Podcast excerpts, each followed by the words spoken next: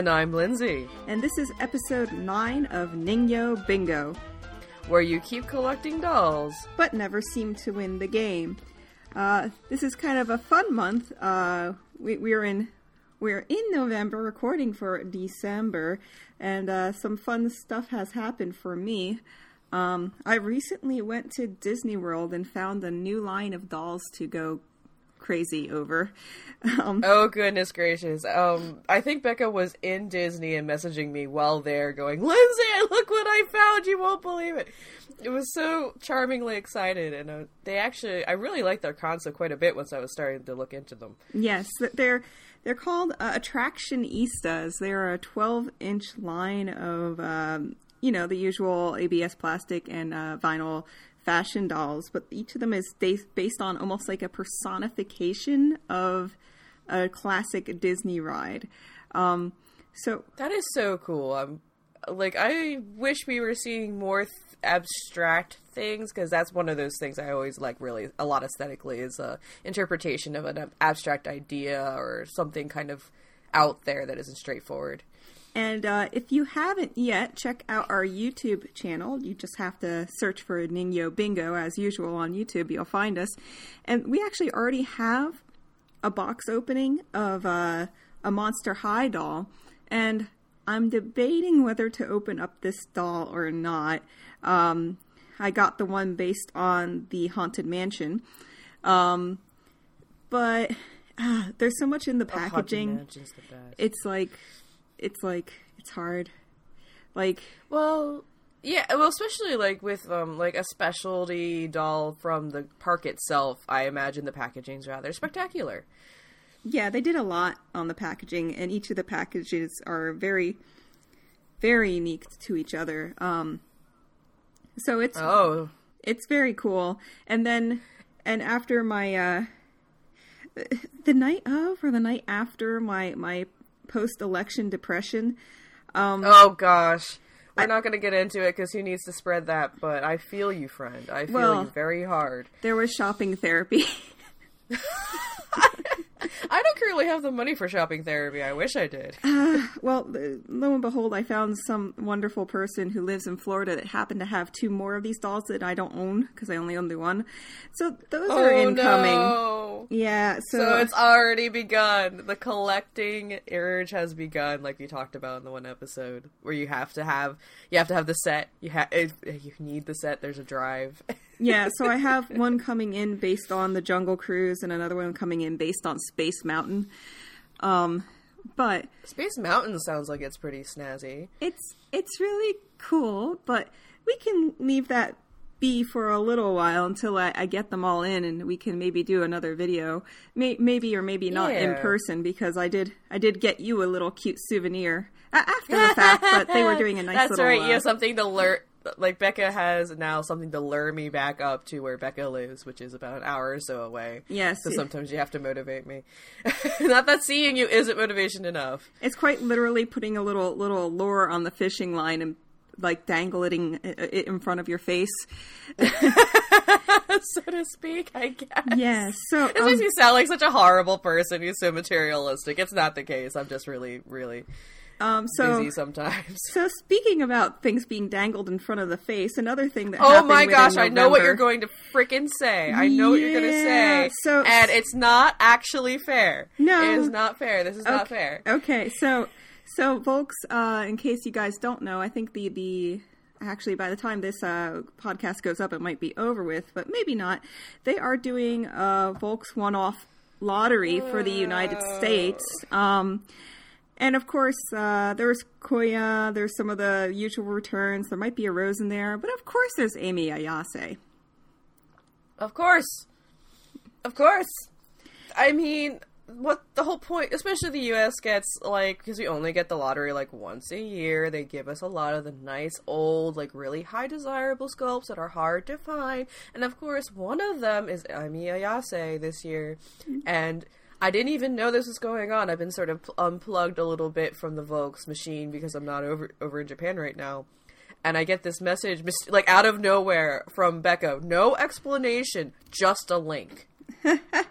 There was no preparing me for it. There was no context. There's just Lindsay, look at this. Here's a link, and it was like straight to the Ami Ayase. Like I came, went to the page, and I was like, "What in the world?" I mean, I do appreciate knowing about this. I like looking at them, and if I was in a different state, I would consider throwing my hat in the ring. But then I'm scrolling slowly through. It's like, oh, this sculpt looks cool. Oh, I like how they painted that one. Oh, Becca! okay, I'm sorry, but I'm not sorry because I, I could have said you need to you need to put in a, a, a lottery vote or something now, which would have just like like tipped your your head even more as you knew you could not feasibly do so at this point. Um, yeah, yeah, I mean, like, I mean, okay, if I was less careful with my money, I could do it, but I'm trying to follow our own advice about keeping a budget and things. I know, but gosh, I peaked hard okay, when I okay. screamed your name. I'm so sorry, future Becca, who has edited this. well, you know, that, that your mic probably cut out at a certain level. Um, it, it did. It did. So you're probably fine. But uh, the the the other thing, I just have to say, sometimes limiteds, like sometimes you just got to figure out your own gosh darn payment plan. I know. Well, I can do that now. Well, I'll not get too much into my own personal matters, but yeah, hopefully I'll, I'll be able to think about things like that now. Yes, but well, let's let's talk about a different Volks related piece of news. They're actually doing another Dolpa. I believe it's coming September. Oh, I did hear about that. I saw that the ad go up. I think it was on DOA. Yeah, it was. Uh, I don't know if they had the ad straight up on DOA, but they emailed all the uh, the customers, and um, yeah, it's gonna be. I think it's September of next year but all the way, unfortunately, for our East Coasters in California. Makes sense for them, but man, oh man, I want them back on the East Coast for something. I know it was so convenient when it was like an uh, not an easy drive, but a but a feasible drive. drive. A, a drive that could be made without using planes. Yes, yeah. I, well, that's not a drive then. That's a flight. Yeah, I. Yeah. but, I just I'm so over planes at this particular moment in time. Yeah, but I mean, oh, that's right. They, that's they have happened. a lot of um, a lot of conventions and stuff recently, which is kind of cool. I think they were at New York Comic Con and a bunch of other ones. Oh yeah, they were at New York Comic Con. Yeah, they absolutely were. They were um obviously pushing um the dream dream of um Gosh, I'm forgetting. Dolphy Dream, and, but also V Lockers, which is another interesting thing with them. Yeah, like they were, and apparently, like I saw photos they had taken of their own booth with several people deep of very excited folks, and I believe they also did a lottery system thing while they were there, which I'm really impressed by. They had this cute thing where the, you had to try kind of build faster than the other people, and if you built the fastest, you got a kit. And when you say build, you're talking about the inner frame for the Dream of Dolph- uh, Dolphy Dream. No, no, uh, V lockers. Uh, it's like a r- oh, robot. I'm, that's right. Thing. I'm not actually familiar with them. Oh, they're kind of cute. Um, definitely kind of look into it. Uh, so, so to kind of lead into our final destination here today, we're going to be looking at. we're a horror movie now. What? Oh, Final, Final Destination. Destination. Uh, goodness sakes. Uh, today is going to be a not so brief history about Volk Super Dolphy. And to talk about Volk Super Dolphy, we have to talk about the very beginnings of the shop, which is a little closer to the V Lockers, to be honest. Um, well, that's true because Volks, while we know them within the doll hobby, you hear Volks, you think, Dolphy, the person who made all the dolls. But in other hobby circles outside of our small world, that is not the first thing Volks com- brings to mind. No, no. And in fact, um, it was way, way back in 1972, on December 3rd, that a little hobby shop named Volks opened in Kyoto. And by the time this is released, I will be saying happy 44th anniversary, little hobby shop because that's how long it's been, which is kind of cool. well, it's nice to see a company that's like a a very specialized luxury good company that makes some really creative, well, like beautifully quality things that has managed to survive the 80s, the 90s, the 2000s. Yeah. Which, like, while America was having a bad time, the rest of the world had a pretty bad time, too, in all of these eras as well, in terms of money and businesses.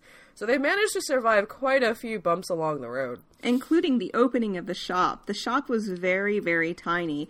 Uh, 13.5 meters squared for us more locally people, 44 feet squared. It was a tiny, tiny shop. And really 15 years before the boom of garage kits.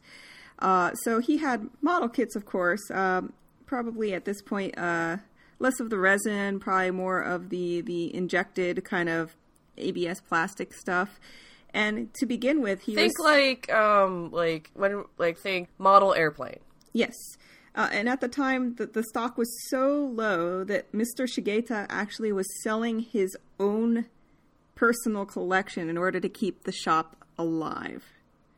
Oh, that's an interesting tidbit, actually, I wasn't aware of. That Shigeru was selling his personal collection. That means, deep in his heart, which I think we all already kind of knew, he is a giant nerd. Oh my god, he's so dork. I love him. He's a very charismatic person, and when we can talk about his personality, and what it's like to be around him Yeah, later. I think we mentioned this in the the uh, Dolpa episode, but he and, Yeah. and and also a bit in the um, media episode. But he kind of he fa- kind of feels like the modern Walt Disney of of the doll world. All, all Oh gosh, he really does. Yeah, he his charisma is so deeply affecting no matter what language he's dealing in or who he is talking to there is a presence about this gentleman where he is just pleasant and affable even when you know he's like strapped for time or under time pressure or something like that it's amazing It, yeah, and and I had the the wonderful privilege, as I think I mentioned in another episode, and it's actually I have two dolls in front of me today. One is uh, one is my Maya, which is uh, Mini Super Dolphy FCS uh, 21, but also is my Ray Tenchi, which was gifted to me by him uh, at a at one of the I think the third New York Dolpa, and uh, yeah, he's he's just very amicable and jolly and he knows what he's doing let's put it that way. He is a salesman and he knows how to do the work a crowd. Yes and, and to the point where he studied very very hard a japanese uh, an english speech for the english crowd so they could he tries so hard. Well not not it's actually very good because i'm not going to knock anyone that can speak any english. Um Oh yeah, no, it's like his he's quite good. Yes and considering he doesn't use it all the time. and and talking about the businessman thing if if when you're talking to a crowd and you have to talk and then stop and then have your son or a translator or somebody talk for you and then start again it kind of breaks up the intimacy oh, absolutely. so this greatly helped in the presentation uh, but to bring us way way back So we're so we're thinking about this gentleman as we know him today, a very charismatic man who's in charge of a larger company specializing in these very specific things as stores all across the country countries at this point now. But in the beginning, it was just a guy in a tiny shop selling his personal collection to keep it going. But then he started to getting into the creation business. Um, so he kind of started to gather um, sculptors uh, because garage kits started being a thing, which is this resin kit uh, that you, as a hobbyist, would put together and finish off. Well, I think I think there's a little bit of worth sort of explaining exactly what that is because I don't think most doll hobbyists actually are familiar with resin kits, like Yeah. in terms of the one thing. Um, resin kits are basically you'll have an individual, much like the process of making our own dolls, which we will find out is not a coincidence, of you sculpt something, and when we're talking about a something, some of the somethings were like military vehicles and things like that, but a lot of those somethings were sexy ladies Oh, yes. Very, very nice looking ladies. beautiful, sexy ladies, um, in loving detail, built out of uh, specialized clays and things like that, um, beautifully made together. The hobbyist would then create, would like split the body apart into pieces so that it, because it's a very complicated piece otherwise to tr- even attempt to mold all at once, which is just something you would not be doing. Um, cut into pieces, you make molds out of those pieces, you pour resin to those molds, and they were sold as is, unfinished, um, a bunch of white, bone white resin bits in a box with maybe instructions if you're lucky. And probably a lot of flash to work off. Lots of like it was fairly raw because we're talking about hobbyists when like getting a nice press like a re- like a pressure pot wasn't easy or possible. Like these are people working with like a low level of technology compared to what we see today, and it was just lovingly made kits out of people's garages which is not well, not really garage. Well, there's I'm not quite sure where the garage part garage kit comes from because Japan doesn't really do garages the way that we imagine it in the U.S. But it was the idea like it's coming out of someone's home as a dedicated, and there's like this huge underground subculture hobbyist group, sort of similar to if you're familiar with anime manga, the doujinshi groups Yeah. where people would come together and make these and sell them to other amateur hobbyists or other hobbyists. And most people weren't making a huge amount of money off of this at the time. Yeah, and I mean, like, it, you've probably seen something similar to these if you've gone into, well, not so much recently, because everything, as, as work gets cheaper and molding processes get better, um, when you go into comic book stores and the like nowadays, and you look in those little pretty glass display cabinets, they all tend to be painted and everything. But about, oh, five to six years ago, you would look in and you would see ones that were assembled but not painted yet. Well, there's one Yeah. step before that, which is they're not assembled, they're not painted, and they still have all the flash on. Yeah, So- so, it was you had to be quite handy to even get them into a fit. Like the whole part of it was the process of finishing them and painting them and customizing, specifically, very specifically customizing them. It's not like a paint by number idea. Nah. It's, it's just you painted them, and some people were who were particularly skilled at finishing them would take on commissions from other people or sell the finished piece because a lot of work had gone into that finished piece, and then we're known for like how they finished them and things like that. Or even like we were seeing in the American comic shops where they would s- sell the half finished piece because somebody else would probably be better at like doing the painting than them. So they would pass the buck. they would put it to get someone who was really good at putting them together and taking the flash off, but wasn't so skilled with the paintbrush, p- puts them together and then passes them off to the next person, and which is a lot of a pattern that is very familiar to those of us in this com- in the resin ball jointed doll community. Yes. So, of note, one of the hires that Sh- Mr. Shigeta acquired was Akihiro Enku, um, which, if you're familiar with Volks, you might know as one of the primary originators of the Super Dolphy. Um, to give you some context on sculpts that were specifically, um, Aki Enku does some of the head sculpts, and the list of sculpts that he specifically sculpted for Volks are on basically the top star hit list for Volks limited edition sculptures. Oh. For example, in the SD in the SD size, he sculpted the Chi head. Oh, wow. Which was one of their early crossover dolls. He sculpted Lady Sylvie, who is from the from the whole storyline about pirates. That's where Cecil and folks like that come from, um, which I'll get to in a moment. He did Lady Sylvie. He did Shinku, which is extraordinarily rare and highly sought after. Yes, very He limited did. release. That's just the SD size, and this is a list that I was gathering from quite a while ago. SD thirteen size. He he sculpted Cecil. He sculpted Williams. He sculpted Sweegenthal. He sculpted Kira. He sculpted Heath, which are all in their time extraordinary popular sculpts and still very popular today. Some Oh, of the cool. most sought, highly sought after rare sculpts. Um, in the USD size, he did Ryo, and the MSD size, he did LCI and Kohaku Mew. Noel, Shiahaya, SD Cute, he did a few. Like, he is seriously one of the premier sculptors. He also worked on the SD16 faces. He did Amelia at the SD16 size, who is I.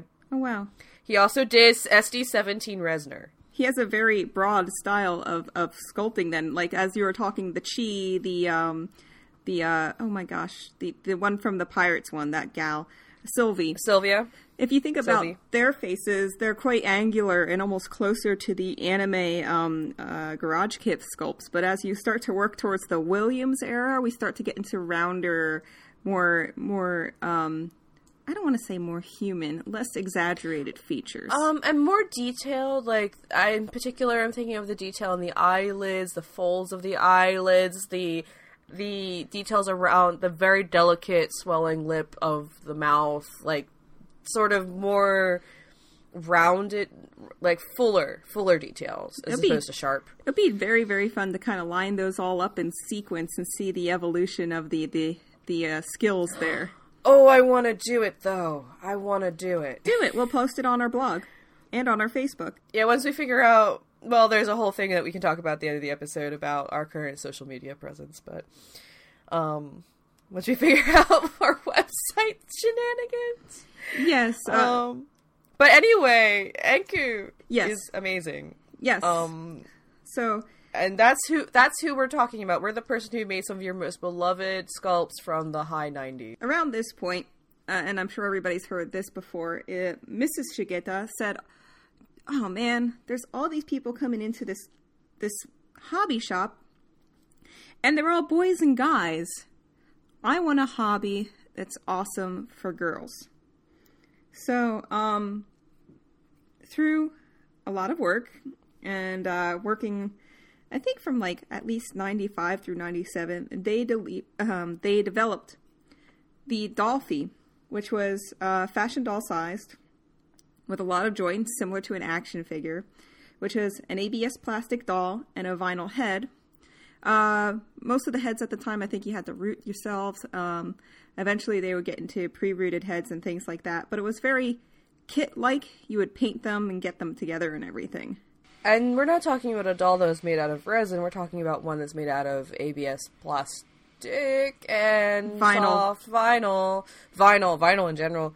Um, oh, if, one interesting thing. I'm quietly looking through my notes next to me about Enku and how he was hired. Yes. which I think says a lot about Volks. And today, Volks is as a as a company, their hiring methods are not too far off from this.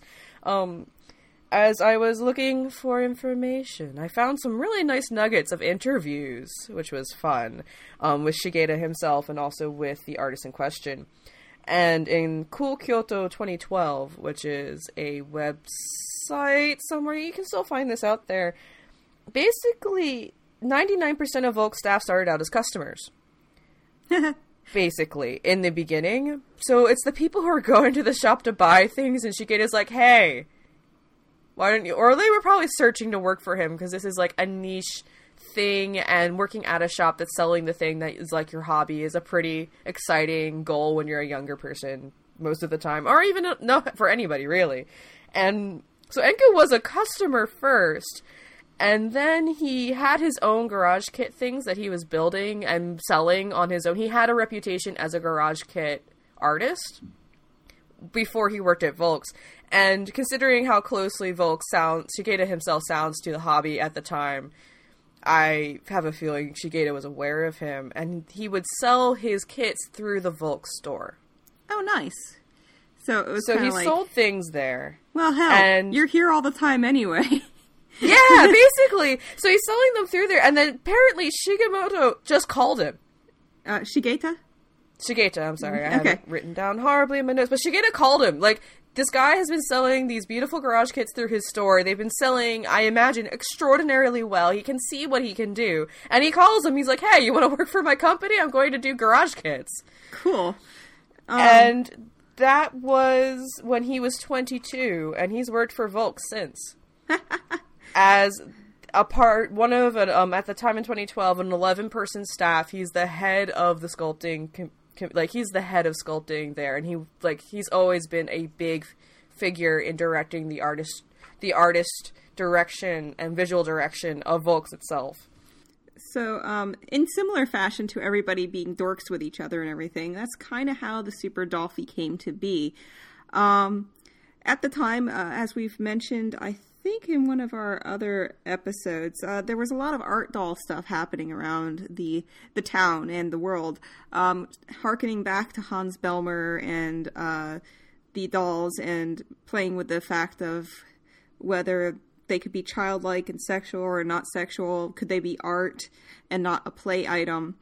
Um, and in this environment, Akihiro Enku made a gift for the anniversary of his wife, which was what I dubbed the anniversary doll. Um, this doll he made and he worked, I'm sure, extremely hard on as a gift for his lovely wife. And of course, since he made it and worked so gosh darn hard on it, it's just like cosplay or anything else. He he he eventually kind of brings it into work, or somebody from work hears about it, and eventually Mrs. Shigeta heard about it and said, "Can I see that?" So, so she looked at the doll. And she was over absolutely like overwhelmed with how beautiful and enchanting it was because it was a very large doll, much larger than the the little what is it like 12 inch dolls they have been working on. This was the the about a 60 centimeter doll um, with uh, I believe this one had dark black hair, similar to um, similar to like a Kyoto doll in a way, with the hair down. Um, there's one image from a, a. Actually, now that you mention it, it's exactly like a Kyoto doll. Yeah, well, exactly, but not exactly. Um, like the aesthetic. Now that you actually say it aloud, I really can see the aesthetic being almost identical. A little less like a in Kyoto that initial doll, wig. and a little bit more like a Hina doll, maybe. If we're talking, Yeah. because that's the uh, the child ones that were more like played with with joints and everything else. Um, yeah, that's true. and they had very similar expressions. Um, this was uh, this was a little closer to like the Sylvie kind of expression, larger eyes, a very neutral face and nose. Um, and uh, there's some there's one or two books I don't think I wrote down the name of the book um, where you can actually see an image of this doll. This doll was only published, as far as I can tell, in a book in an image once by Volks, uh, which I can understand because it was an anniversary gift. So it was a very very private gift. I don't know if I would have even let the original image be published if it meant that much to me. Um, but it's very very cool to see this this I wouldn't say prototype doll. I would say inspiration doll. Um, Yeah, it's interesting that like the initial conception of this is from this sort of very young hobbyist sculptor that they recently took on trying to build their artist wheelhouse. well, recently Making something new and interesting and then giving it to his wife. Like that's just that is such a dorky thing to do and I love it. it was about thirteen years after he was hired. Let's see, five plus five. is it? Yeah, about about 12, 13 years after he was hired. Uh, it was approximately when this uh, anniversary doll was made. Um, uh, Mrs. Shigeta saw this and she was like, yeah, this is the thing I'm looking for. This is even better. This is closer to a garage kit. This is made of resin. This has interchangeable eyes. This has customization, just like our, our little Dolphies. And two years later, the Super Dolphies are born at the first Dolls Party. That is February 28th, 1999. It, it picks up. Uh, the, if you uh, if you use the Wayback Machine to check out, um, uh, I'll say this really slow because it's very interesting to look through if you're dorks like us. Um, http colon slash slash www.superdolphy.net forward slash en forward slash 10 th underscore sd forward slash history forward slash history dot html uh, and note that the number 10 is actually a 1 and a 0 um, so this was a 10th anniversary history that they published themselves. Um, so it's very interesting to see the words and language folks used to describe itself. And it talked about the people checking out these dolls and walking past them and feeling entranced and drawn into their their glass eyes and things like that. The almost mystical magic like that tone that we vo- that Volks has always continued with where there's something sort of mystical and magical going on about this lifelike but not alive item. Yeah, they they very much play up the the, the draw of the doll and the fact that it feels feels a bit alive. Um, which But you know, thinking about the Garage Kit context is sort of a very distinct dig at Garage Kits. Yeah, the the eyes that Garage Kit figures had, uh, especially uh, the the the less experienced or more anime like sculpts, the eyes were painted directly onto a flatter portion of the face, which didn't, Very similar to how the Dolphy Dream that doesn't have the insertable eye sockets works. yeah. Or if you can imagine like uh, a Barbie without the sculpting around the vinyl head to outline where the eye is, it makes it feel a lot more dead because it doesn't even have a roundness to it or anything. It's just kind of Yeah, and there's there's something to the idea of as an artist trying to achieve the most lifelike or close representation of something you're trying to pay homage to as a fan. Yeah, so the first four dolls were um, Kira, Sarah, Nana, and Megu. Um, and just one short year later, they were already on their fourth dolls party, uh, which was uh, in the winter of the year 2000. And uh, I'll have to correct one of my earlier things I was talking about in our uh, Is It Better in Vinyl episode. Um, I don't remember if I said Chi or Ray, but they were actually not the first uh, inspired directly from a comic book doll that Volks did in Super Dolphy or Dolphy Dream. Oh yeah. It was actually um, their their first mini Super Dolphy was Ian from the comic Fujiruma Kan Raihuki by Kei Tome. Um, so this I've never even heard of that one. What in the goodness? yeah, it's something from the year 2000, so I'm I'm not that surprised. Um, I'm sure it was very contemporary. Uh, at this point, they also in December introduced their Zukemura glass eyes, and it's important. Which is that famous glass eye that they always very specifically tell you you're getting when you do a full choice system. Yes, and Zukemura became their their name for their kind of um, customization pieces. So their paints are called Zuke, Zukemura. There's I think it's Zo, isn't it? uh, Z O U Zokimura. So it'd be Zoe. Okay, Zokemura. Um, so their paints. I think some of their um, their sealing uh, sprays, their sandpaper. I think actually that just might be 3M, but still, um, it's what they use to describe their their products specifically made for the customization of the Super Dolphy and for uh, their the rest of their model kits. It's definitely a name that indicates a high level of quality to me when I hear it. Yeah, it almost it almost reminds me of a name that would be like affiliated maybe with like a a glassware company or something. Or or Yeah, actually, which is probably not too far off from the truth. yeah. So it's important to note at this time that uh, other than Sarah, Kira, Nana, and Megu, Which, by the way, are all the same sculpt, really, but they were just presented differently. yes, different different eyes and a different um, different wig. Um, I don't even know if their face ups were painted much different at all. Uh, maybe the color of their lips. Um, but at this time, the rest of it, there was no full choice system as we know today. There was, however, the idea of buying pieces separately, of course. So uh, you would get your head, it would come in a little uh, plastic box, um, and it would have a little little insert in it, paper insert. I found some wonderful pictures on a Den of Angels with somebody that actually had the full gosh darn head of one of these intact. Um, Oh, wow. so at the time they sold for 12,800 yen for a head, which is about $124. Yeah. Um, which is a little bit more expensive now that you're thinking about it, but they were kind of like at the moment the only game in town. So It was something new, unique. Uh, the amount of factory devoted to it wasn't very high. They were just starting to make their right. make it. So at the time they had F4 through F15. I think we're now up to 30s or 40s.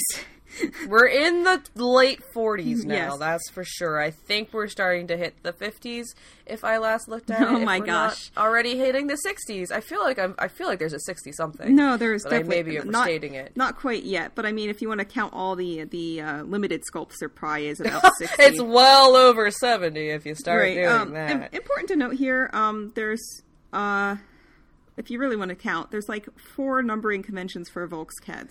Um, so this initial line of them, before they did the full custom service update at some point, all followed their own numbering convention.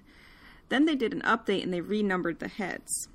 Um, Oh, is that where that initial number shift comes from when people are trying to discuss them? Yes, and so so what was originally an F13 in this original F4 through F15 line um, is no longer an F13, and it has since shifted. Um, but uh, there is also one other divide in the numbering conventions, which is the Super Dolphy heads are numbered differently than the mini Super Dolphy heads. So M- MSD F21 looks different than, of course, an SD F21. Um, so if you're researching, just bear that in mind. And if it's something, oh, around the uh, the year 2002 and earlier for the head, it might be under the older numbering convention, uh, approximately. Yeah. This all of this reminds me of as part of my research, I found the patents for Super Dolphy. Oh, cool. So what what And- years were those? So, first of all, point of order, they're all labeled. The inventor is not Volks as a company. It's not Shigeta. It's Akihiro. Uh huh. He is labeled as the inventor of the Super Dolphy as per the patents established under the US patent that is. The US patent that they submitted for the doll that describes a doll of a certain type that works a certain way. And the first patent that you can find casually is October 2001 describing a toy doll. Interesting. They don't call it a Super Dolphy, they don't use any of the branding names. It's a patent for a toy doll. Interesting. And then there's an updated version of that patent in 2002. And then it's quiet for a while because things mechanically didn't change very much. In October 2005, we see another patent which seems to be the Dolphy Dream patent. Yeah, though I think the Dolphy Dream came earlier than. Of course, these are just the U.S. patents, so there might be also corresponding Earlier- Japanese patents that are uh, around there. Um, to to back it up, in 2001, this is when we saw uh, non-limited releases of the mini Super Dolphys, which is Mew, Maggie, and Sakura. Um, and interesting, being, if you remember, Enku Sculpt. Yes, um, and I believe these were the similar where they're all the same sculpt, um, but just a little different on the hair. Um, and these Yeah. ones were sold as kits as opposed to the Kira Sana. Ah, the, the four sisters Kira, Sa- Sarah, Nana, and Megu. So these ones you had to put together, maybe get rid of some seam lines, paint the whole face. Uh, it came with the wig, it came with the eyes, I believe, but other and the elastic and the hooks. But other than that, you you had to kind of start from the ground up. And it was only uh, I think within the last two years that they stopped selling the Super Dolphys as kits. Yeah. Um, also this year, um, it was actually that was actually the tail. That was September 2001. Um, December 2001, our standard Super Dolphy 13 girls are released. So these are a little little taller, a little bit more mature. Um, some of them have two part um, torsos. Um, the the initial ones had one part torsos, and all through this, they're gradually improving the uh, ball joints from a perfectly spherical uh, one into a more egg shaped one that's not separated from the uh, the thigh or the the upper arm. That doesn't things like require any putting together, more most importantly. Yes, and also prevents it from rotating backwards in the joint. Um, Yeah, that's the problem with a perfect sphere, is because perfect spheres like to go in every single direction, whereas our legs don't go randomly to the side or in odd directions.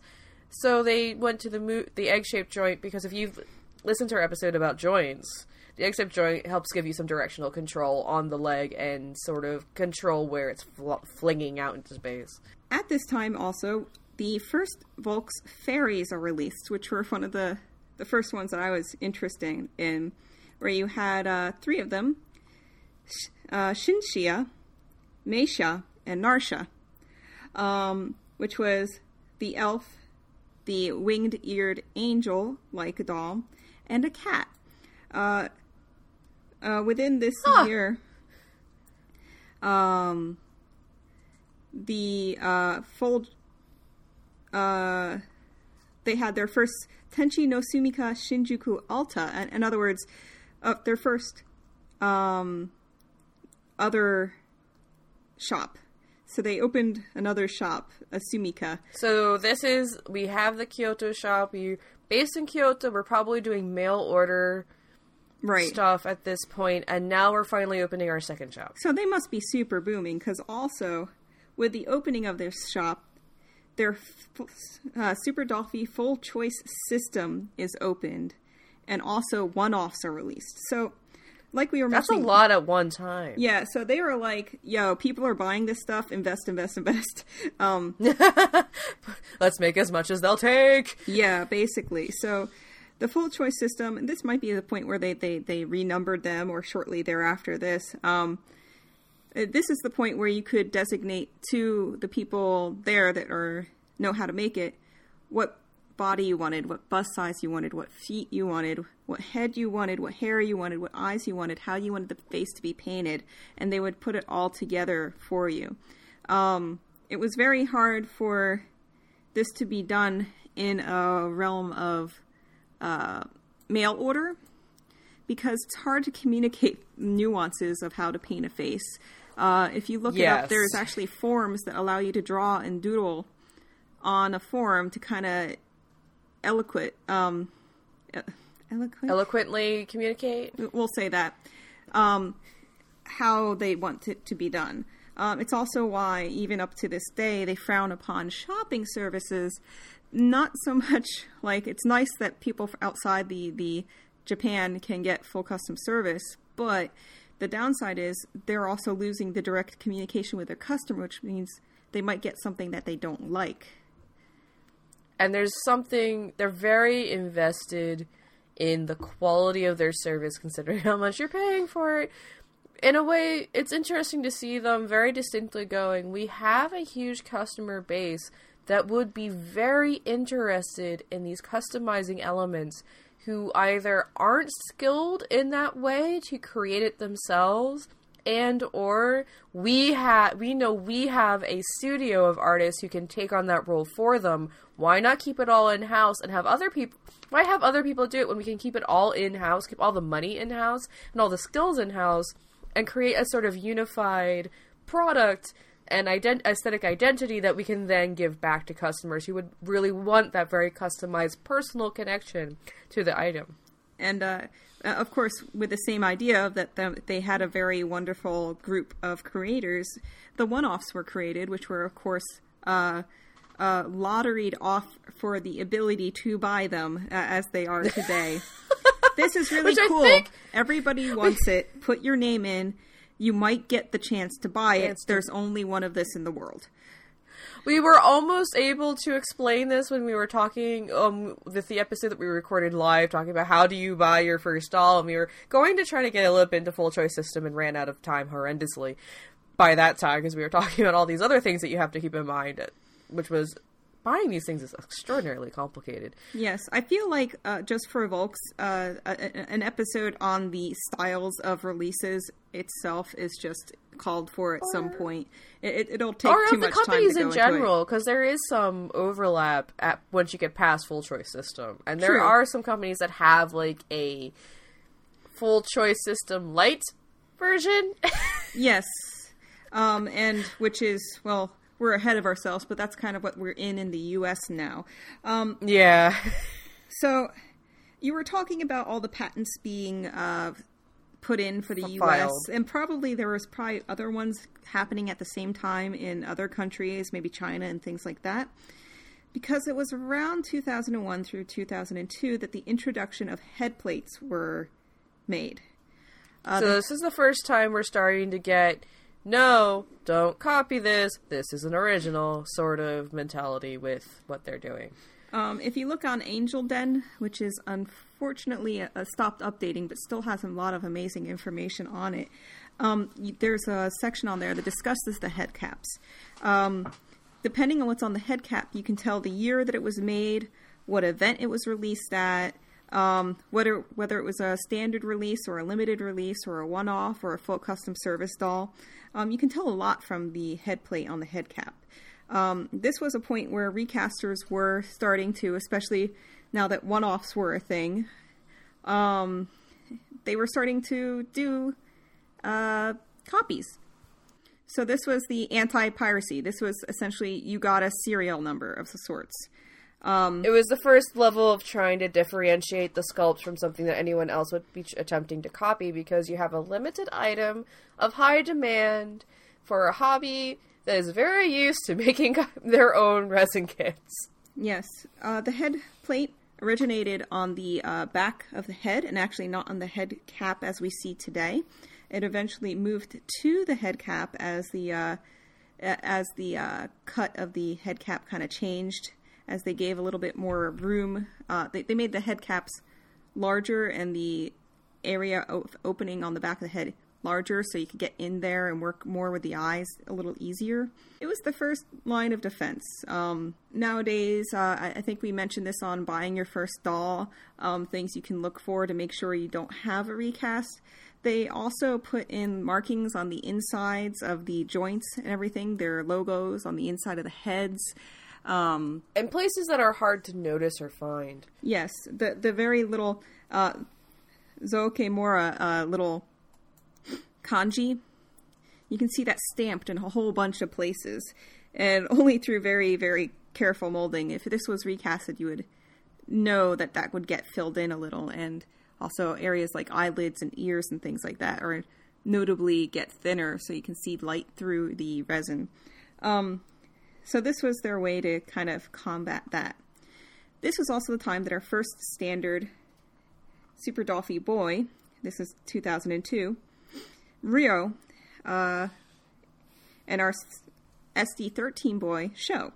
So they finally got guys. You finally got the Ken for the Barbie. You finally got some guys for the uh, the girls. Um, Well, I think like initially they're making purely female figures, partly because they're just coming out of garage kits and ladies is what people sculpted. well, also just like But- think about Hina dolls and things like that. They're Yeah. mainly female. It's it, it's like And you think of dolls like dolls of this size as a doll that's female. Right, and uh, not to say that it isn't like it's primarily a female hobby. Um, they were thinking of them as like a way of self-expression and things for the females to like wear things and have things that are cool. So they weren't thinking initially of well, let's make a guy so they can project onto a guy. But in the end, it it worked out like that. Yeah, there's something there's something interesting going on here where I'm sure the female dolls are very popular with male collectors as well. And they're just so there there was some demonstrable demand, but I don't think they quite expected the demand for the boys to go in the direction it did. Oh no, yeah, they they start people started geeking out, especially like oh my gosh, once Williams was released. Um, Oh gosh, the Williams boom. Uh, even in the United States, that was like that was a thing. Mm-hmm. Those That's heads- a thing. Those heads, I think, could go from five hundred to seven hundred dollars for just the head. It was, If not higher now. um, actually, we're, we're on a little lull. There was more of a lull like a year or two ago, so it's kind of going up Yeah, and down here, but it's not quite at the same peak as that. I th- I'd say approximately two thousand and eight boom. Um, yeah, I would say you're you're correct about that timing as well. um, right, There right before the market stink. crash, so to speak. Uh, now, in here- many ways. Now, here is the coolest thing that I found while researching this, and I kind of want to own it, but I don't think I ever will because it's so crazy rare. Once and only once did Volks ever create a head with attached elf ears. And this was a Dolpa 7 limited head, which was their School A head. And I think one of the first times they had a Oh. school head.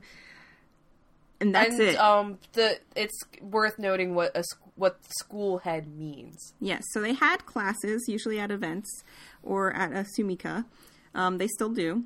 Uh, now you can actually, uh, as the their market gets larger, sometimes they have events where you can order them on the website and participate in contests painting them.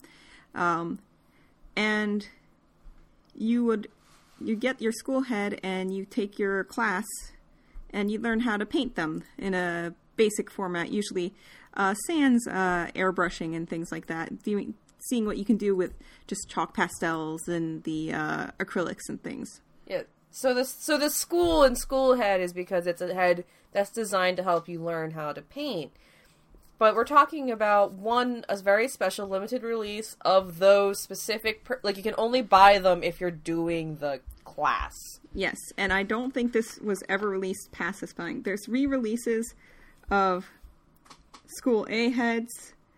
Um, there's releases of B and C heads, but this this very specific re- limited release for the Dolpa Seven limited head was never done again. That was it. Oh, and if you've ever seen other Volk sculpts with ears, that's because they're detachable. yes, and interchangeable. Funnily enough, uh, my my um, my MSD F21 in front of me, she currently has on some long elf ears, uh, similar to the facial sculpts, uh, and the hands and the feet. Uh, they're all all given number designations, but I believe, uh, let's see, we have elf ears, short elf ears, robot ears, cat ears, monkey ears, and most recently human ears. And I think that's about it. I might have left one out, but that's okay. Um, oh, the angel And they're coming out ears. around this time period, aren't they? The full choice system heads that had the interchangeable ears. Uh, I actually I I mentioned that earlier because that was uh, remember the uh, Shinsia Nasia Narsha. Oh yeah, yeah, yeah, yeah. yeah, that was actually just a little previous. That was 2001. Um, Oh, okay. So they've been in production by this point. I'm Yeah. sorry. Yeah, so it's kind of cool. It's only within the last three or four years, though, that they finally did human ears for these fairies. They're like, they're fairies. they don't need human ears. I'm like, yes, they do. I need them to. Oh, I need to put them on mine.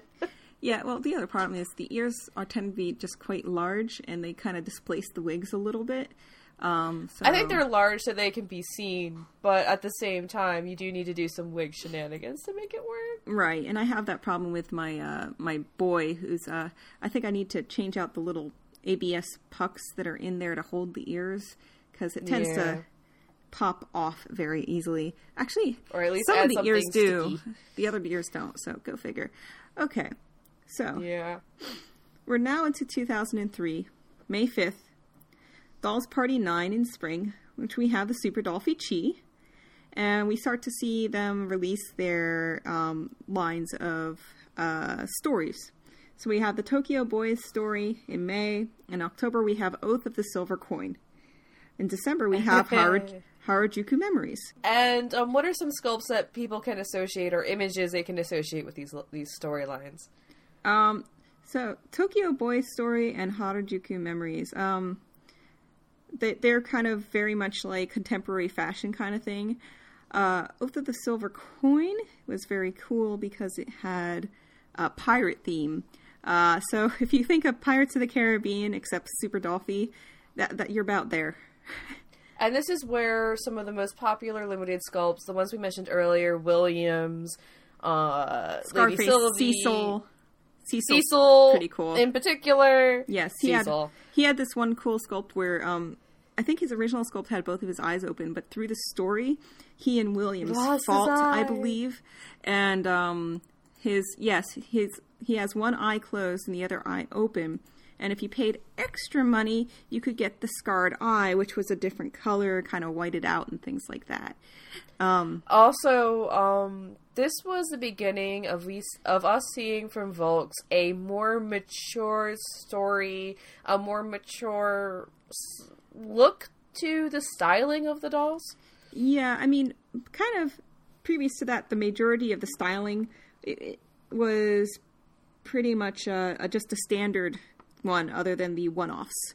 Um, It was very like quiet, cute. I would almost say. so you had so you had four things that were pre-styled. You had one-offs, and you had the the few limiteds that were based off an anime. This is the first time they're doing their own stories, and they're kind of doing contemporary fashion, and they're doing uh, kind of a little pirate fantasy thing. and it really hit a strong tone with the female groups because a lot of the key dolls in these one-off story like not one-off but the limited edition story-based sculpts were male.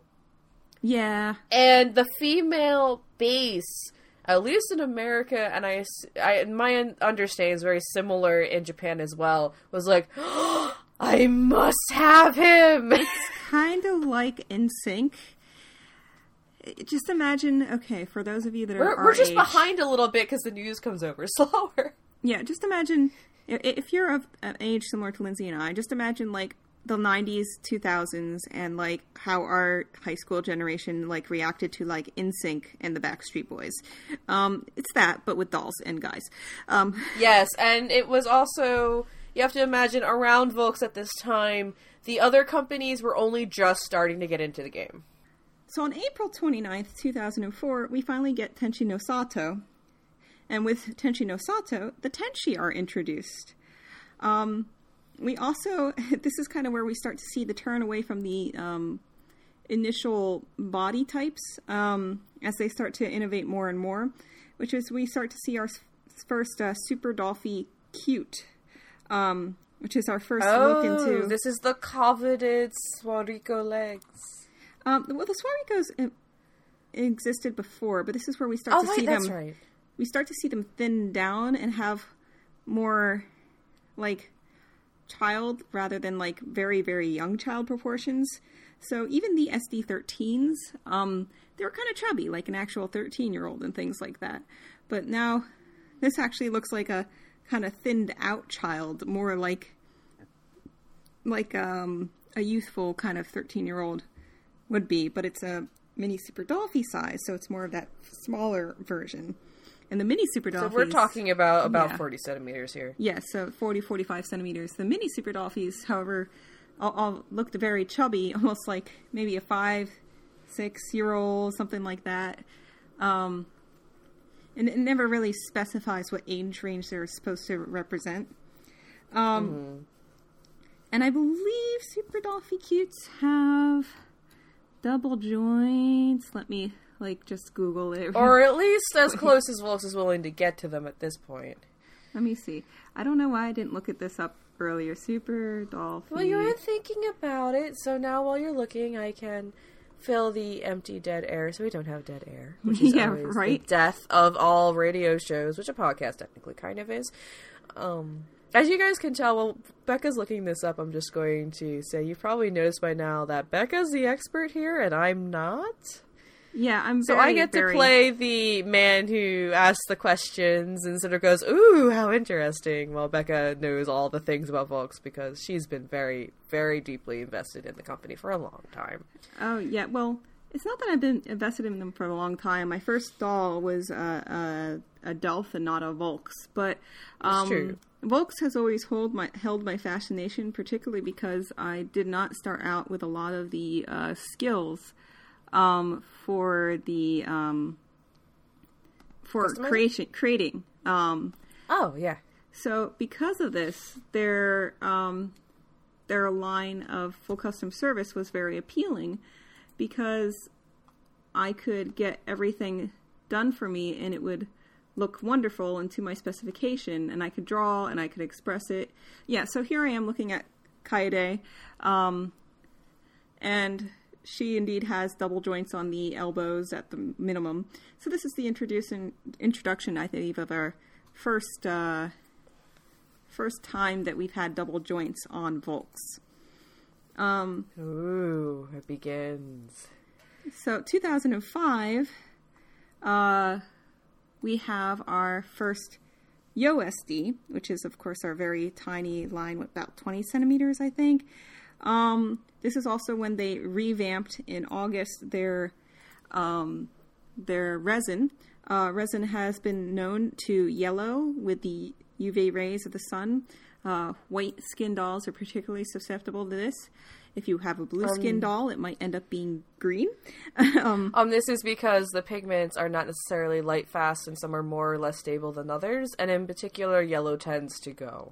So if you hear uh, someone referring to a Volksdoll as either old skin or pure skin, it's basically pre or post August 21st, 2005.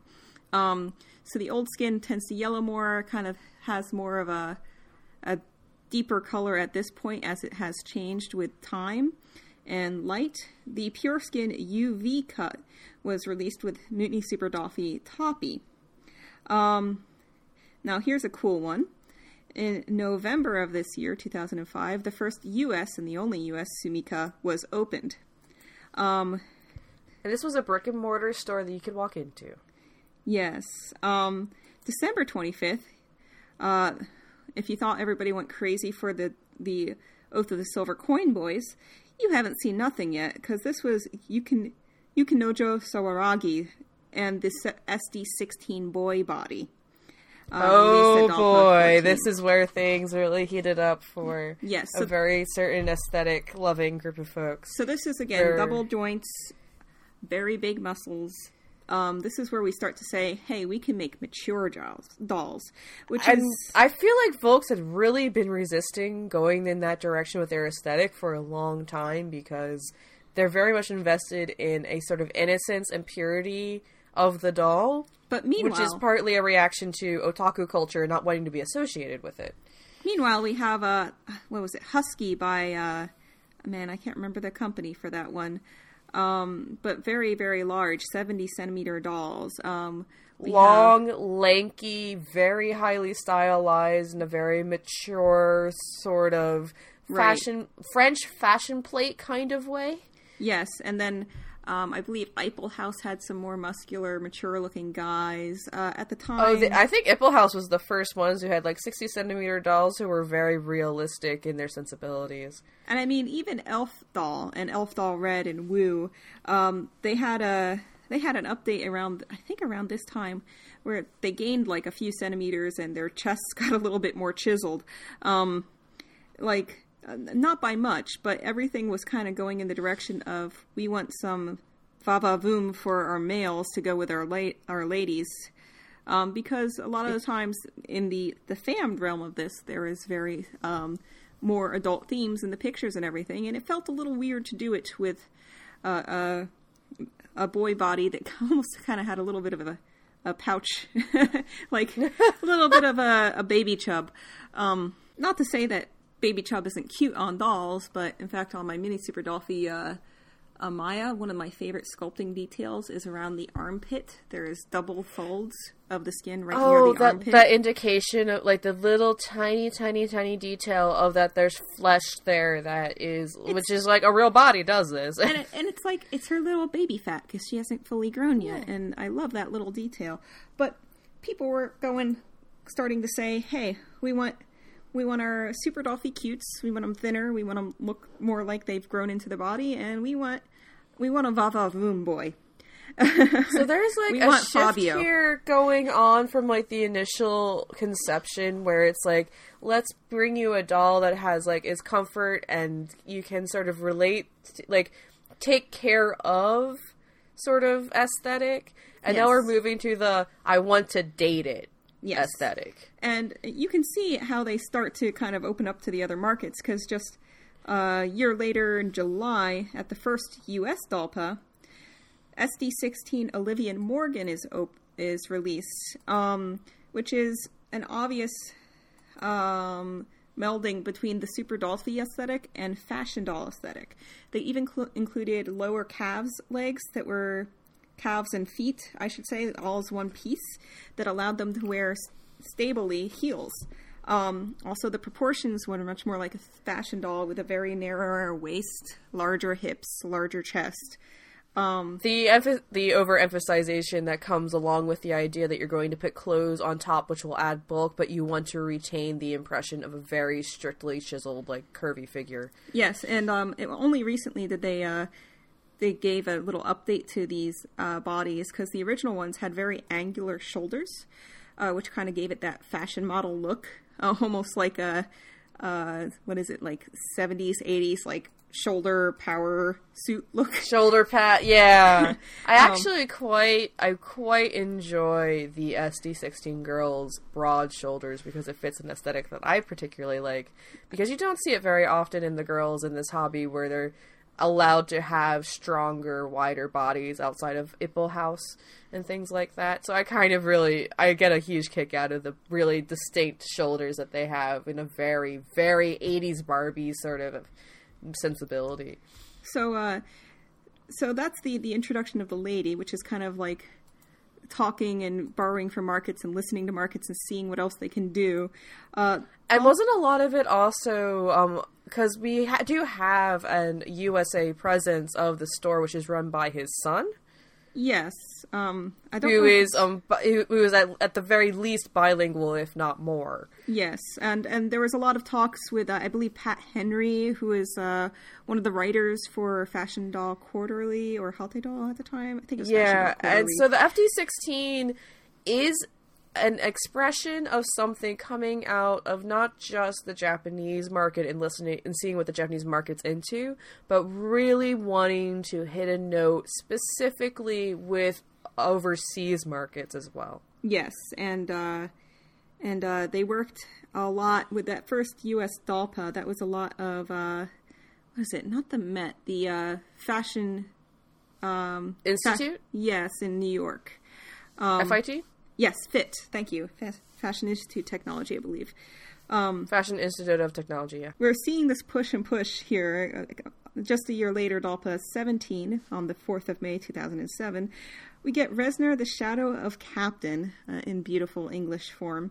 Um, which is like it's called it's bringing back something that was very very popular as we as often happens in the cycle of marketing like this was so good and it's been a little while since we've touched it. Let's bring it back and sort of But let's revi- bring it- like tap into that. But let's bring it back harder because this was the first SD17 body, which was even more muscular than the SD16 body. so we're slowly going in this direction of the new like as we're talking about this there's new head sculpts coming in for full choice system for sd and msd they are updating those bodies to a certain degree.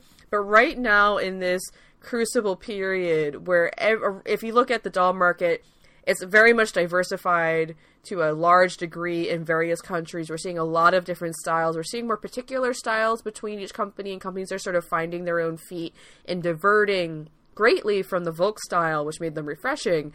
And Volks is reacting to this by moving into a more adult, taller, heavier. And these are weight like these are dolls that like you could kill people with.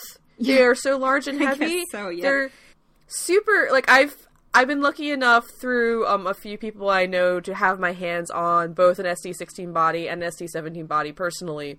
And lifting an SD17 body feels like you have a weapon Yes. Um, in your hands. It's so heavy, which and a little bit unwieldy, and it's really hard to keep them stable because they're so heavy and dense and large. But they they do um, as as Volks went along here. One of the lovely things they do is they have little locks in their joints to help them stand and things like that. It gets harder as you work with double joints to do this, but they did they did a pretty good job at it going forward. Um, Oh, they're beautifully engineered dolls, but it's Yeah. like I'm kind of wondering how like they're reacting to It's a lot of the resin. apparent demands in a more competitive well, it, in like fact, place. To, to talk about the the compe- competition, the same year in the same month, so May 2007, Yeah. Senior Delf is Oh, released goodness. on the Cerberus Project uh, website. So, uh, Cerberus Project or Delf? Let's Delf, be I should say. Yes, uh, we went through this on another episode. You guys know what I mean. I swear. Just so you know, we did talk a little bit about Delf, Cerberus Project, and how they're related to each other. It's I, I'm particularly pleased with that episode. If you're Yes. interested in some really complicated doll history, I would check it out because it's Yes. a question in the hobby for most people. well, it, it's it's it's how how a group of sculptors works independently from a re, uh, a distributor. To be short, Yes. Um, to be short about it. Um, so, also of note, basically, there was only one boy SD16 ever released. So, it was only that Yuki, Yukinojo Sawaragi. And ever since then, they've just been releasing SD17 boys. So, that SD16. it seems like it was an experiment that didn't work as well as they wanted it to. or, or they learned a bunch from it and they kind of went from there. And a lot of times they do that with the Volks dolls. They'll even have events where you can kind of trade in old parts and give a little bit of money and then kind of update your your boy or girl's body. Um, Oh yeah. so they're kind of and nice also those one- one-offs and especially the limited editions are where they're going to test the waters with a new idea a new sculpt a new body a new jointing. Yes, they almost always do it through the limited editions first. You'll see them in the limited editions and the and the one-offs are a little bit of a different thing, but the limited editions are where they experiment to see what is the reaction to this while making some money off it because it's still a limited edition. Yes. And then what is most successful usually migrates into the main line several years later because Volks moves slowly. Well, yes. Uh, for example, uh, previous to this point, we only had, uh, uh, well, at, at this point, pure skin white, uh, pure skin normal, and pure skin sunlight skin. Um, but with uh, the Dolpa in LA in 2007, Ruby, the SD16 doll, was released with the first ebony skin. Um, yes. This skin has since been uh, occasionally released. Uh, we'll get into this later on an online full custom service only for SD16s, but it was also once also used on a limited edition um, elf uh, who's really really cool. Dark skin looks almost like Drow like um, with dark skin and white silvery hair. Um, Yeah. Uh, 2009, we get a new body. So this is like they they up until 2003, uh, they were just kind of working on their basic MSD, SD, and SD13. 2004, they start pumping out almost one new body a year. Um, so 2009, we get this Super Dolphy Boy graffiti body in May. Oh, that's right. That's when they're starting to consider updating the old bodies. Yes, and, and of course, here's their test, which was with uh, Dolpa 21 and Roya Konoe. Um, so we we start to see this over and over again. 2011, Lorena at Huis Ten Bosch. Uh, in July, we have the Super Dolphy Graffiti Girl. Um, in 2012, SD Go, SDGOU. Um, I forget what that stands for. In May 6th. Go.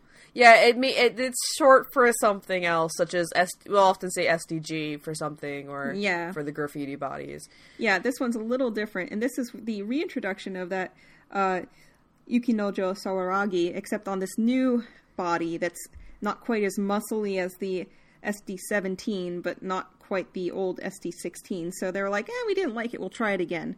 Um, Well, give it a different name and see how it does. Because I think sometimes when I see sculpts released more than once that aren't necessarily like super super high demand popular in the particular demand of the fandom, sometimes I think, oh, they really like that head and they wanted to use it again. yeah, and of course, almost all of these. I think even the, um, I think the, maybe the exception of the SD16 bodies. No, though, they have some now too. Um, these all have double joints, um, which has been uh, a fad in the hobby to give uh, ease for photographers for their expression of the, having the dolls interact and just having There's a more value like placed on the flexibility of the dolls, and Volks for a long time really shied away from going into that because they're so deeply invested in the aesthetic, and a double joint can be very hard to make beautiful because of the nature of how it has to fit into the resin and the way it has to work. So I feel like Volks was very hesitant to go into it because they had a very strong stance on their aesthetic vision. Yes. And then eventually were kind of pressured into doing it because they have so much competition now. Yes, um, and just the fact that as they wanted to go into more and more adult dolls, it was less about the aesthetic of kind of trying to replicate the look of a bisque doll in a way with their own little spin on it. And it was more trying to create what their hobby, their hobbyists demanded. Like I said, it was kind of getting a little crazy here because they were starting to do like almost a new body each year, at least each episode. and this was other year. during like the big boom that was going on in the, the hobby where you were seeing even US news shows talking about Super Dolphy. Yes. In Japan, several news items were released in Super Dolphy. And this was during sort of that end of the golden era of a very large economic upswing that we were all experiencing globally. Yes, and and I would say it was almost a little little slower on the release past pre 2008, but after 2008 they had to they really started pumping out stuff cuz they needed to con they had to fight even harder for the purchases. They had to say, "Hey, so your money isn't doing that great right now, but we still want you to buy our stuff. Let's make it really tempting." it, they really had to shift gears into very targeted groups that still had the funds to engage in the hobby. Not to mention, if you're a collector and you have all the old dolls, it's less tempting to get something that's the same and more tempting to get something or update something that you already have. Yeah, they're definitely fighting on the not like look at the novelty of this to keep the collectors engaged because you have various types of people in the hobby and one is collector with a big C where having different varieties and different versions and limited and specific limited versions are extremely important to them and will keep them buying when otherwise they may not be any interested in something new. For example, once again, the, the re release as SD Go as the Yukinojo Sawaragi. Um, uh, finally, uh, 2013, I won't say finally, but uh, before before a large and major event in my heart, uh, we have Minro Uemura and Liz as our Super Dollfie Meaty, which is an even more different version of kind of a Super Dollfie cute with double joints and the like. Um, that is uh, now kind of their replacement, standard replacement for their mini Super Dollfie. So, um, 2014, all this has gone on, but still, uh, the Volks Sumika in the USA had only been open on weekends and the like, but it still was not apparently lucrative enough to keep it open. So in At least open as a store that you could walk into. yes, it's now kind of just a distribution center essentially, a, a spot for them to hold and put together orders for their um, for their uh, web store in the U.S. Um, in March 2014, they held their farewell events at Volks USA, um, which included some uh, a last tea party and everything in California. Uh, but everything kind of went down. The website went down. There was a final sale to kind of purge a lot of old merchandise, including they don't have the Dolphies anymore. Really, the um, not The the small original six six seven inch tall. Uh, yeah, the the ABS plastic and uh, vinyl headed dolls. Um, they have a, which however- also have been um, phased out of the Japanese market as well. So it's just simply something they don't invest in anymore. yeah because people are much more interested in the larger ones now, which is the uh, the uh, Dolphy Dreams. And we also have other companies taking over that size and type of doll as well, like Azone and stuff like that. Yes. So, so basically, you see Volks focusing down on the Super Dolphy in this particular branch of their business.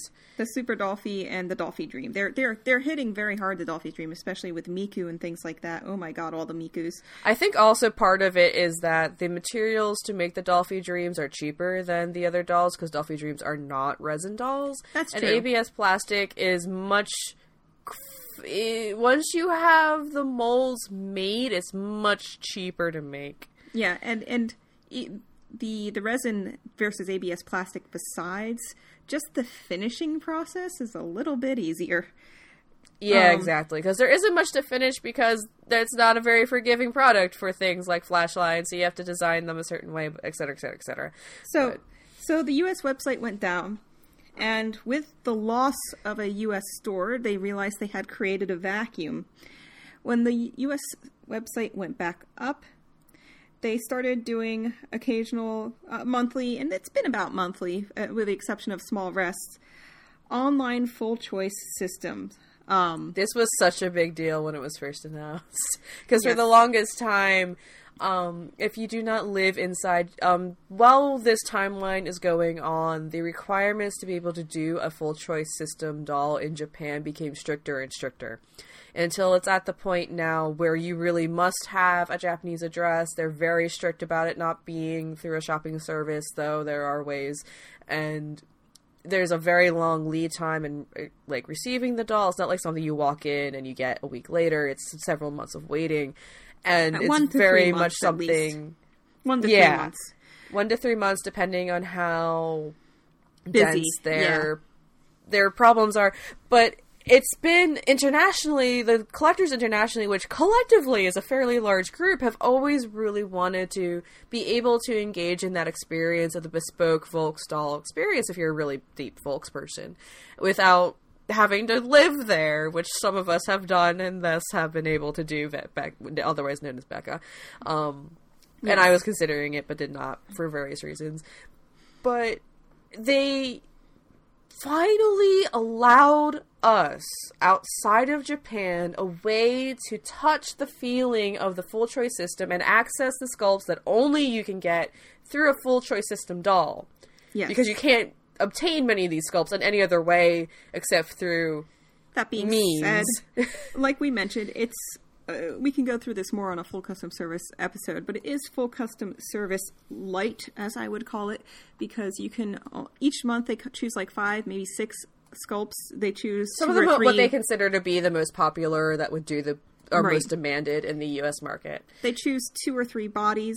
Um, you have uh, you can have a planar paint for your face, or you can have like a fashion paint for your face, and that's about all you're clicking on. You can actually get full custom sculpts in this way for the first time ever, completely blank. Uh, usually, it's very unusual for you to order it that way through a full custom service uh, in person. Yeah, Volks is very invested in the idea that when you receive the doll, it well now they are anyway.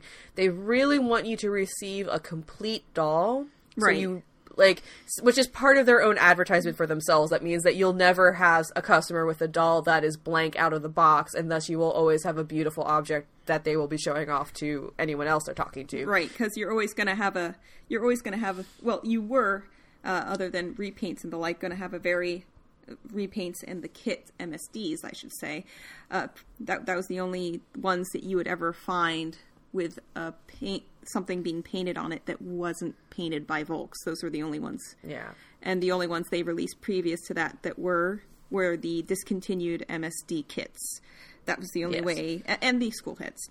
Okay. Otherwise, So- you had to have some fights with hot glued eyes and um, Yes. with acetone. Yes, very carefully. Um, so So this is all going on. We have the full choice system. They like went, all right, guys, you have a high demand for these rare sculpts. We do have recasting issues right now. Let's give you access to it, even though it's limited, because we don't want to engage in that customized service and potentially mess up your order. speaking of limited, uh, in October of 2014, they released the first ever worldwide full custom service for SD16 dolls, which included the ability to get in whichever doll you wanted ebony skin. And to to push the point, America got SD16 as full choice system option before Japan. Yes, they did because it, once again, it was first released for the ladies first in the U.S. because it was derived towards the U.S. market.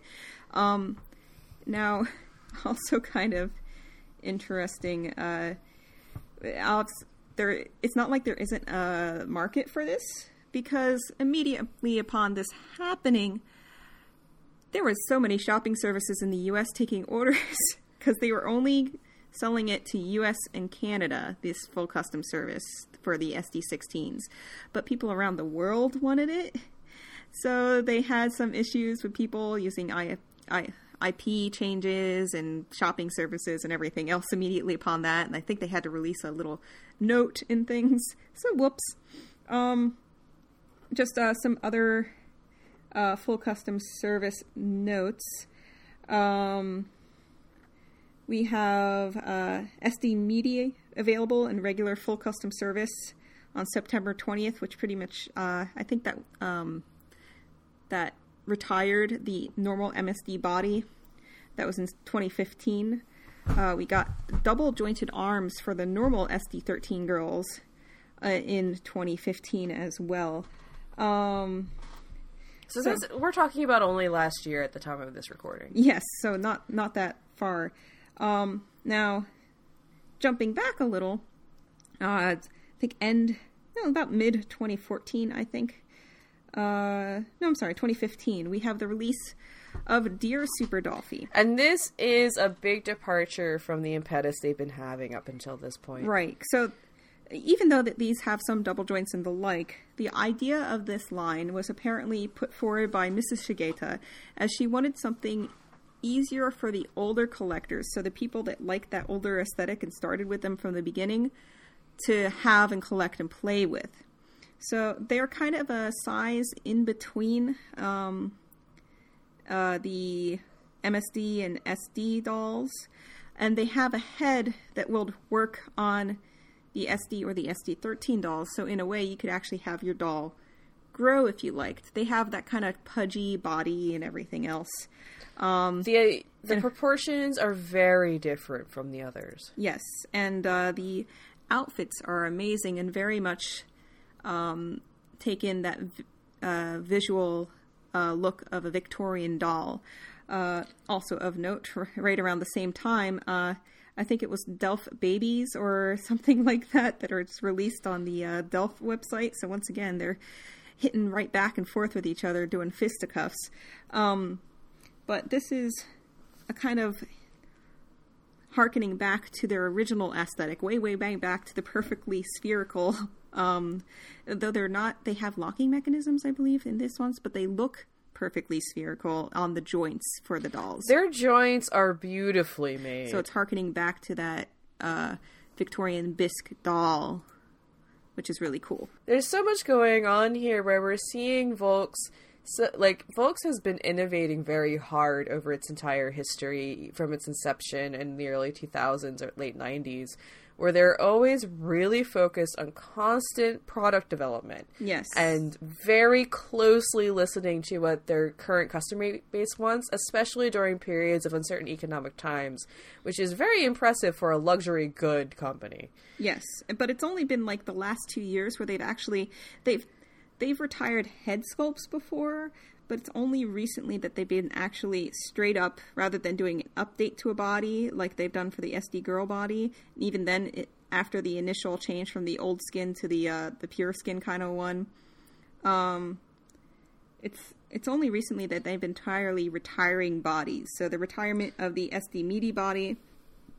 The retirement of the SD. Oh no, SD Meaty is what they kept. They went away with Super Mini Right. Uh, Right. MSD. Yeah, in fact, uh, January 31st of 2016, they retired the SD13 boy body and the MSD body. Next up is going to be SD13 body with the, um, the, uh, also the graffiti body is going to be the replacement for that. It's coming. I'm actually really kind of excited for that. I'm not. Like, I really, I personally really like the girl graffiti body quite a bit. I like the proportions on it. I like the way they look.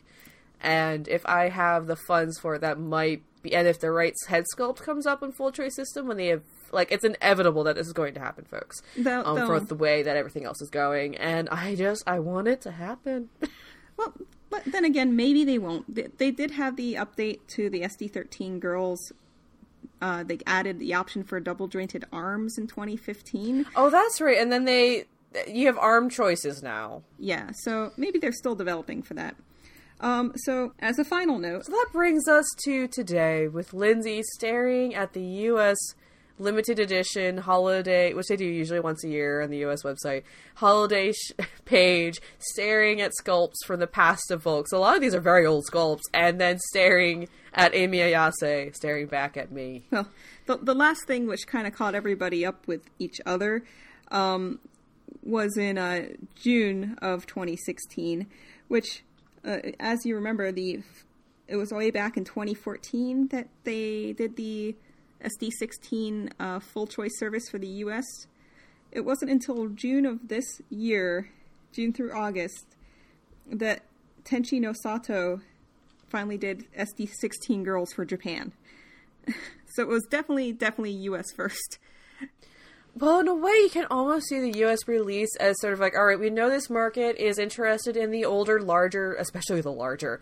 We over here are the the base of people who collect really are into larger and larger and larger dolls. It's it's something of a fad over here. They've released it in a place where they knew there was a demand, and I think they kind of got pushback in Japan from doing that mm-hmm. And they found and also um, this is not too long after the one the second Dolpa that I would manage to go to, which had the new version of SD16 with the shoulders changed from a very aggressive. Ugh, I don't want to use these kinds of words. It's very misogynistic, really. But with the broad, very broad shoulders, and then they had redesigned them to a softer shoulder, and they redesigned the knees to like a softer looking um, Yeah. sculpt with Emi Ayase at a particular Dolpa I attended, and the demand for her was incredible. Yes. And in the echoes of that, I think that was them sort of testing the waters with can we make an SD16 body that gets the Japanese um, Market the Japanese a customer base really excited. They found the answer was yes, we do know how to make this formula work, and now we have tested it in America to see if it worked with here because we can also choose between shoulders and things, and now it's at the FCS in Japan. Yes, which is really really fun. So if you want very to clever. if you want to geek out about Volks and their updates and everything with us, uh, you can find us on our Facebook webpage. Just look up Ningyo Bingo, N I N G Y O B I N G O. Um, you can find us on iTunes. You can find us on ningyobingo.blogspot.com. Um, what am I missing? And soon you'll be able to also find us at ningyobingo.com. Yes, we, we I recently am the, the proud new owner of a domain. Oh my god. Um so Becca was trying so hard to contact me about this during a period of time in which I was extraordinarily busy for a variety of reasons. And I sort of like saw this as like, what, domain? What? Long story short, the way our, our previous hosting disallows the way we were hosting our files. So now we have our own website. I was being bad and I was direct linking things, but I don't think they should care above a certain bandwidth. We have a whopping maybe 50 viewers, so boohoo. Um, but that's And okay. we and we you are all precious to us. we love every single one of you. We really also I want to give a shout out to someone who left a very lovely review of us on iTunes. I really appreciated that and thank you so much for it. It was really a wonderful thing to read. So as as Lindsay shops for her Amy Ayase, and I dream Ah. and I dream, hope beyond hopes that I might eventually fall into a Dolpa 7 limited head, the only one with attached elf ears ever made by Volks. Remember to keep on collecting dolls. but keep a budget.